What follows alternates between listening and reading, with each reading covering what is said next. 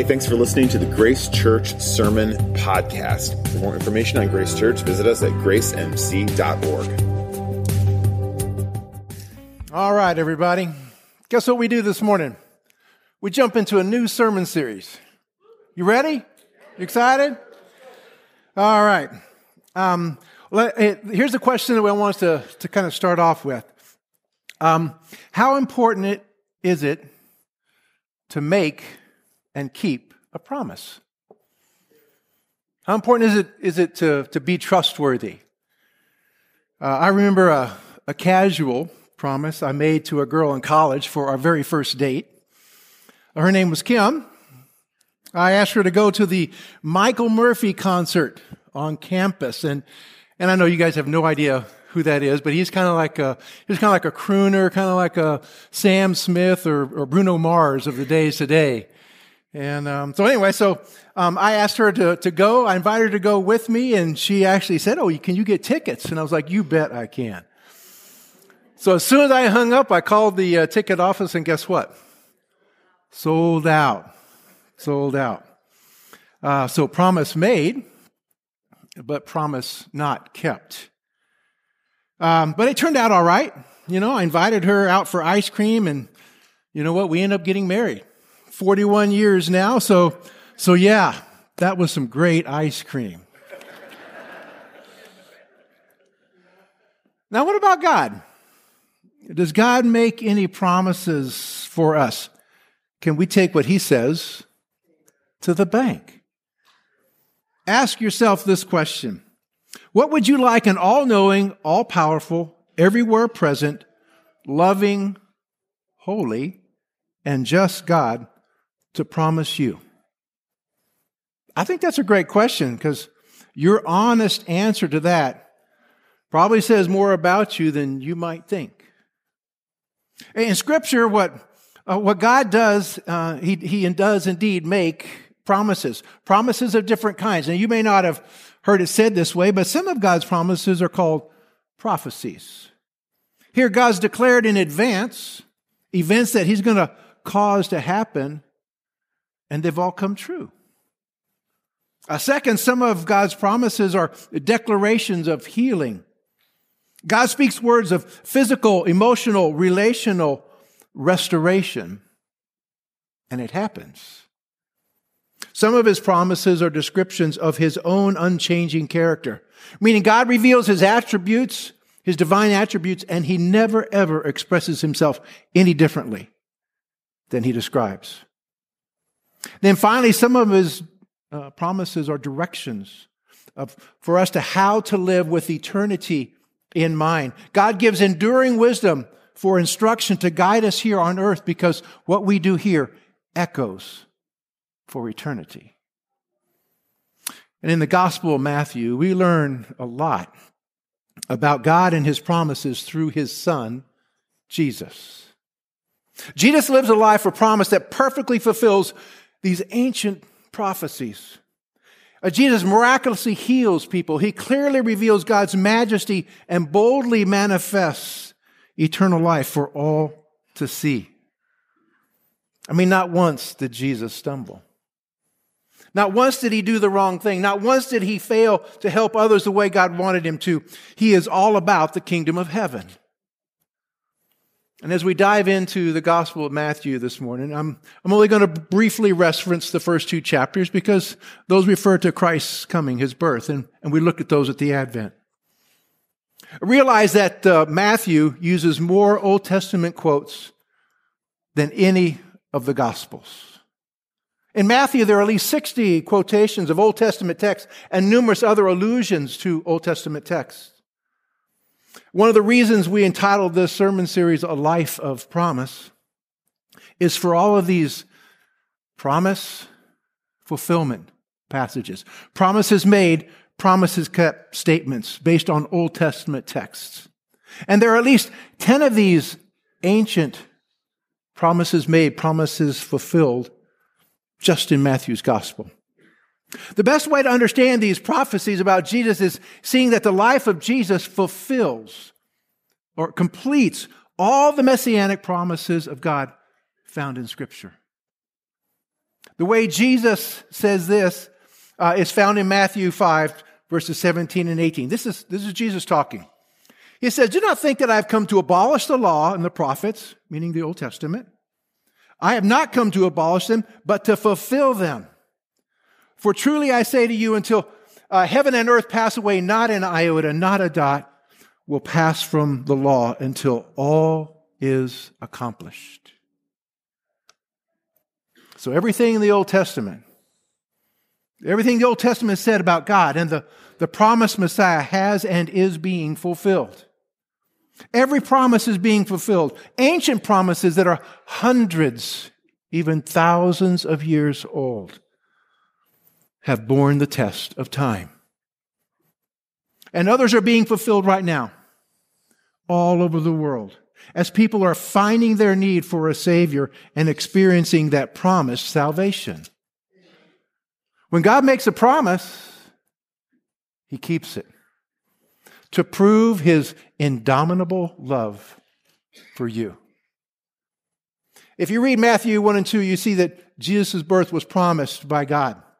God made sure that when Jesus shows up, that there has already been someone preparing the people to be looking out for and anticipating Jesus' coming.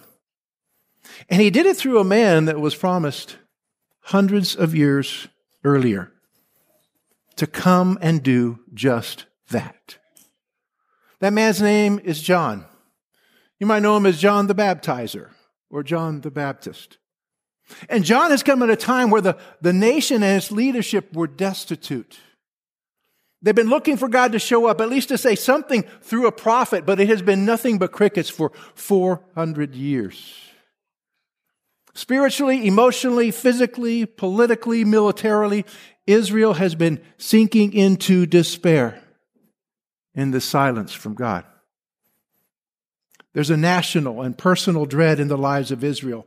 They were asking themselves, where is God in all of our despair? So how about you? Are you starting this year without having heard from God in a long time?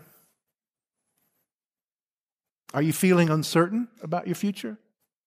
Are you wondering if God cares what's happening to you? If so, you are right where Jesus shows up, where He shows up to care about you. That's where we are when we come to Matthew chapter three. Starting with the first three verses, we read this. "In those days, John the Baptist came preaching in the wilderness of Judea, 'Repent, for the kingdom of heaven is at hand. For this is he who was spoken of by the prophet Isaiah when he said, the voice of the one crying in the wilderness, prepare the way of the Lord, make His paths straight.'"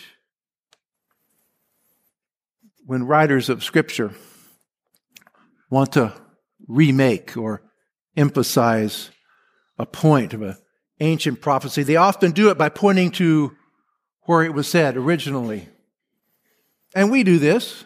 I mean, many of us by now have written uh, term papers or research papers, or we put together a, a work proposal, and you cite your reliable sources in those. Matthew does this by referencing the book of Isaiah, which contained that prophecy of seven hundred years earlier. Matthew, throughout his gospel, points out some of these promises made, promises kept of John and Jesus' life. These quotes prove that these ancient prophecies, these, these promises concerning John and Jesus made hundreds of years before came true. We can't look at all of these this morning, but we can look, at least look at Isaiah's seven hundred year old promise and description of this promised person. Isaiah forty, verse three, "A voice cries, in the wilderness, prepare a way for the Lord, make straight in the desert a highway for our God." Now, this verse uses a physical road construction as a spiritual metaphor. For obvious reasons of speed and ease in ancient travel and, and safety, an ambassador would travel ahead of his returning king to make sure that there was a smooth path, that there was a road constructed for him. Isaiah forty is quoted here in Matthew three three. as the spiritual fulfillment of an ambassador, an ambassador coming and his work. John the Baptist is the ambassador. He's preparing the hearts of Israel through a call of repentance, a call to repentance, to welcome Jesus, their King, who brings with him the inauguration, the start of the kingdom of heaven on earth. John is calling for people to, to clear the obstacles out of their hearts that might hinder the reception of their Lord and King. He calls for people to get themselves ready, to prepare their heart, to prepare their lives for the arrival of the King and the kingdom of heaven. Now, this would have been a very convicting and compelling message, but it also would have been a very exciting message too. By this time, the people of Israel had had their fill of Greek and Roman kingdoms and those rulers just dominating them. They desperately wanted to return to the, the promised earthly glories of the ancient monarchy under King David and King Solomon and their descendants, but that time has not come. It's not come yet. That earthly national promise to Israel awaits fulfillment even today.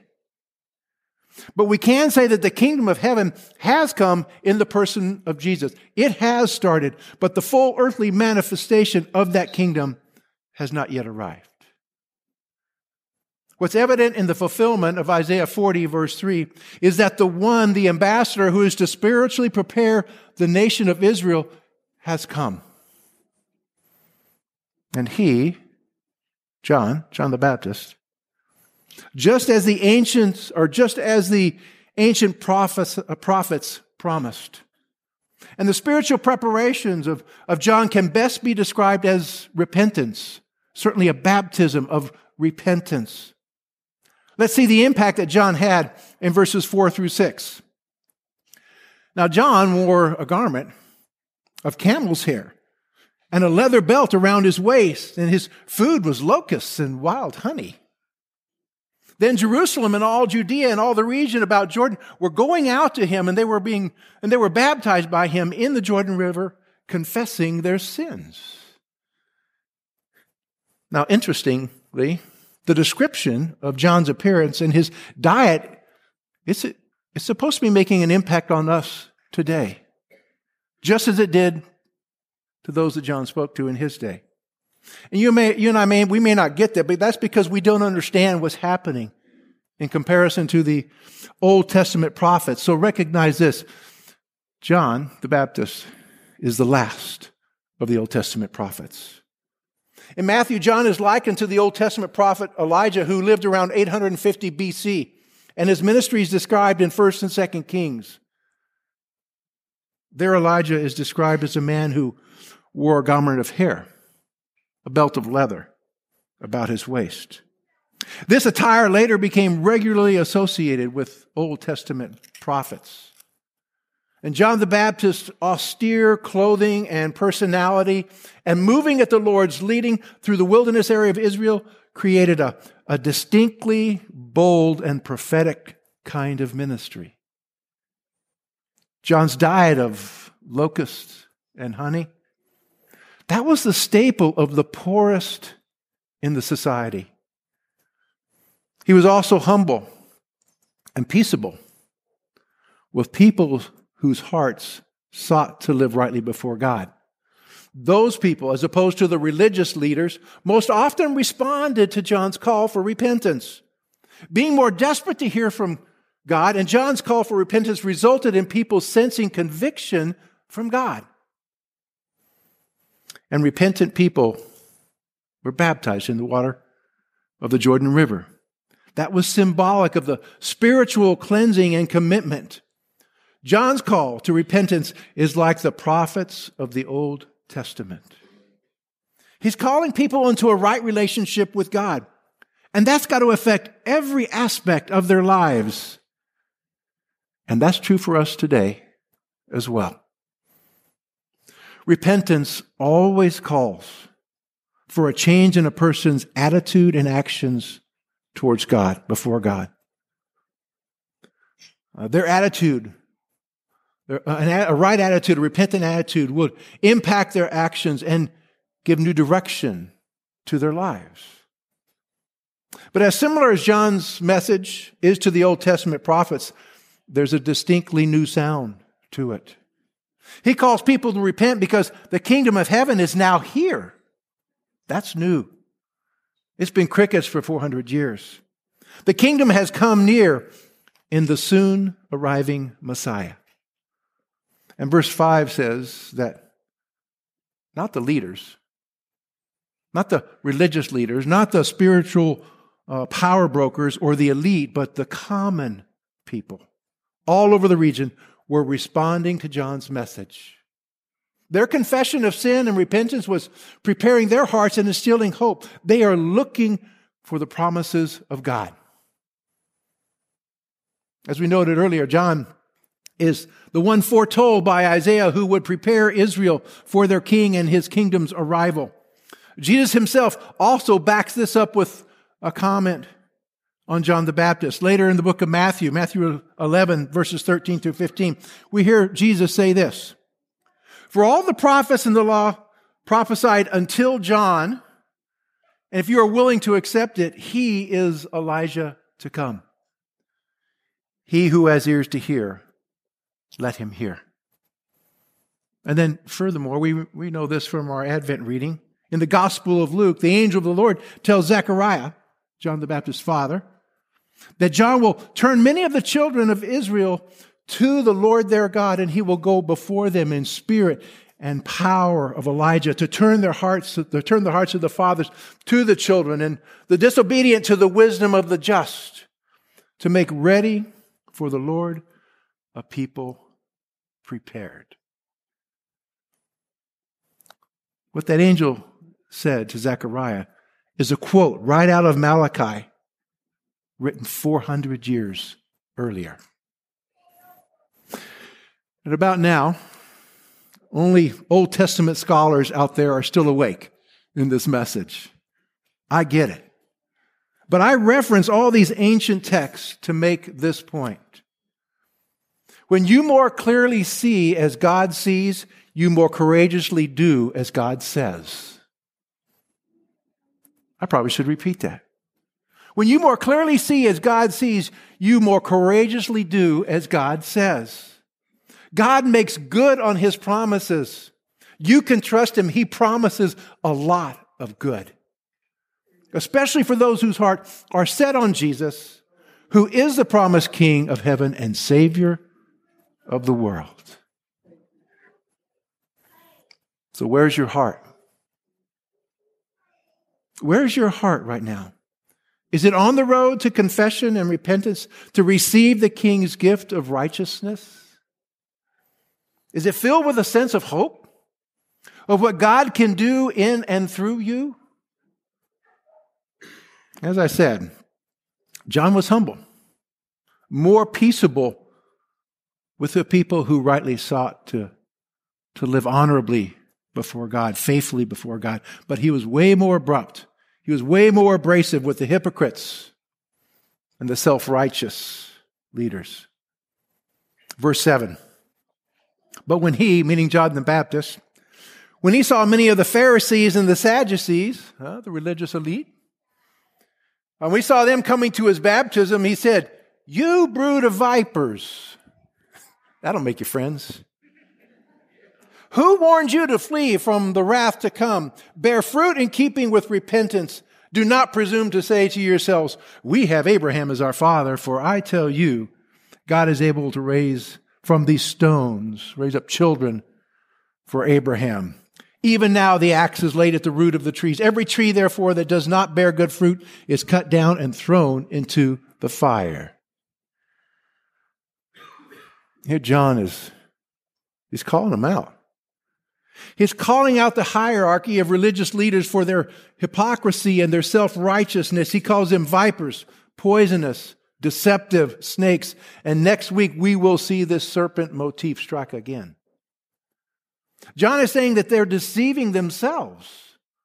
They're suffering from their own poison if they think that, that their family tree makes them a good tree, because their actions reveal who they really are.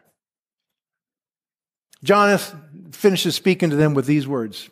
Verse eleven, I baptize you with water for repentance, but he who is coming after me is mightier than I, whose sandals I am not worthy to carry. He will baptize you with the Holy Spirit and fire. His winnowing fork is in his hand, and he will clear his threshing floor and gather the wheat into his barn, into the barn, but the chaff he will burn with unquenchable fire. Here he's pointing, John's pointing to the promised Messiah, Savior of the world, who will also be the judge of the world. There's an eternal accounting coming, and it's in the hands of the one mightier than I, John says. There is coming an impending judgment where the redeemed will be re- rewarded and the unredeemed will be condemned. John says this is not just some unlikely someday. No, this is an unavoidable judgment day, and it's coming. Now, in these last five verses, we see Jesus, John, God the Father, and the Holy Spirit all come together for the greatest promise ever. Verse thirteen, then Jesus came from Galilee to, to the Jordan to John to be baptized by him. John would have prevented him, saying, I need to be baptized by you, and do you come to me? But Jesus answered him, let it be so for now. For thus it is fitting to fulfill all righteousness. Then he consented. And when Jesus was baptized, immediately he went up from the water, and behold, the heavens were opened to him. And he saw the Spirit of God descending like a dove and coming to rest on him. And behold, a voice from heaven said, this is my beloved Son, with whom I am well pleased. That's what John the Baptist saw. Remember, we said John's baptism was a baptism of repentance. That meant it was a spiritual practice, a spiritual practice that acknowledged one's sin, and it was a commitment, a promise to turn away from living sinfully. John knows that Jesus has no sin. In fact, John calls Jesus the spotless Lamb of God who comes to take away the sins of the world. This Old Testament sacrificial language means that Jesus is without sin. So a baptism of repentance does not apply to Jesus. And so John tries to stop Jesus, tries to stop him from being baptized. Basically, John's saying, look, you can't be baptized with my baptism because mine is a baptism for sinners in need of repentance. So what John is saying to Jesus is, you're not a sinner. You're not a sinner. He's declaring, on the other hand, that I need to be baptized by you. I am a sinner. I and everyone else are sinners, but you, Jesus, not you. So why did Jesus insist on being baptized? It's to be identified with sinners. How so? Well, back in Isaiah fifty-three, verses eleven and twelve. It says of the promised suffering servant king, and all those titles apply to Jesus, that by his wounds we are healed. He shall bear the iniquities. He poured out his soul to death and was numbered, identified with transgressors, identified with sinners. To summarize what many Bible scholars say, Jesus submitted to John's baptism, symbolically identifying with repentant sinners who were seeking salvation. At the beginning of Jesus' ministry, this is where it began. Uh, this is probably the first time publicly that, that Jesus has revealed the promise that the Apostle Paul would later share with the Corinthian church. That for our sake, God made Jesus to, to be sin who knew no sin, so that in him we might become the righteousness of Christ. Jesus was sinless when he was crucified on the cross. And he was sinless at baptism. But Jesus obeyed God the Father from baptism to burial, so he could receive our sin and we could receive his righteousness. And that's why Jesus says of his own baptism, why it must be done to fulfill not some, but all righteousness, to complete all that God had set out for him to do. Jesus is saying that it's the will of God for him to be baptized by John in order to be identified with sinners, with me, with you. God made promises and God kept those promises. Every promise, all for your good, for my good, has and is and will be kept. And Matthew shows here that God kept his ancient promise by sending John and Jesus. And the words that God chose to describe Jesus are also steeped in ancient prophecies. When God speaks in verse seventeen and says, "This is my son," he uses the text right out of the Messianic Psalm two. That passage describes the, the future Messianic king who is to come. In that psalm, God is saying, "This is my son. This is the king who's going to rule the nations. Nations will conspire against them, but he will rule them." This is Psalm two. This is my son. Jesus is this holy Messiah who's going to, to come in strength and rule all nations. And when God the Father said of Jesus, "With whom I am well pleased," that's another quote. That's a quote right out of Isaiah forty-two. In several chapters of Isaiah, verse, chapter forty-two and fifty-three especially, we see comparisons and contrasts to this Messianic king who is also a suffering servant. The holy king is also the suffering servant. That's the reason why John the Baptist is confused. John knows he shouldn't be baptizing Jesus. Jesus should be baptizing him. Jesus says, "No, I've come to be the substitute. I've come to identify with you and others, to fulfill the greatest promise ever made. I have come to take your sinful place. I'm the Lamb of, Lamb of God who takes away the sins of the world." So as I close this morning, the most amazing promise that we can ever have fulfilled is salvation through Jesus. Jesus is the promised Messiah. He is not our example, though. He's way more than that, meaning Jesus didn't come to show us how to work hard and earn or merit eternal life. It's not that at all. It's impossible. But Jesus is our substitute. He does what we can never do. He lived a perfect, holy, sinless life and offers his righteousness, his righteous life in payment to God for our sin. Gives it to us as a gift. It is grace to us through faith. God makes these promises to us. God promises to be just. So he says, evil must be punished. Otherwise, there would be no justice. And amazingly, he's a compassionate God as well. A God who sees, who says there must be grace too. There must be mercy too. And only he knows and is powerful enough to do those both. So stick around. Stick around through our study of Matthew. And, and you're, and you're going to see what God says. He promises us this.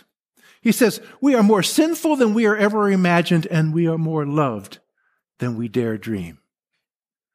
And that God's grace not only provides for our eternity, but empowers us right here, right now, for the most fulfilling life possible.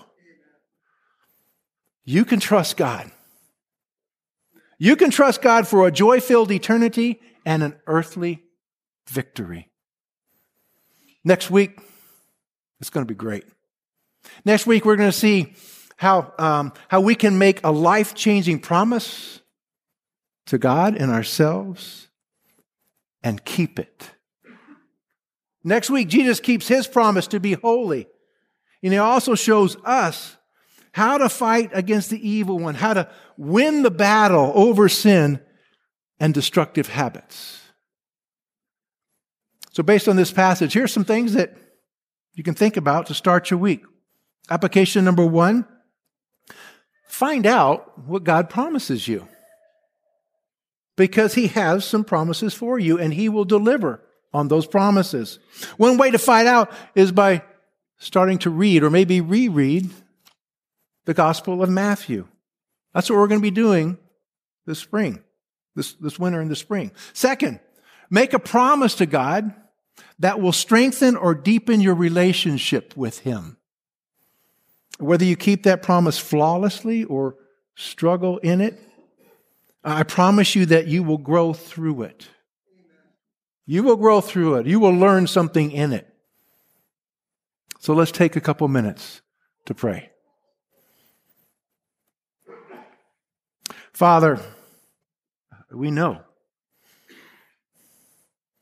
We know and we want to know even more, even more deeply. May our lives reflect our commitment to you, that you are a promise-making and a promise-keeping God.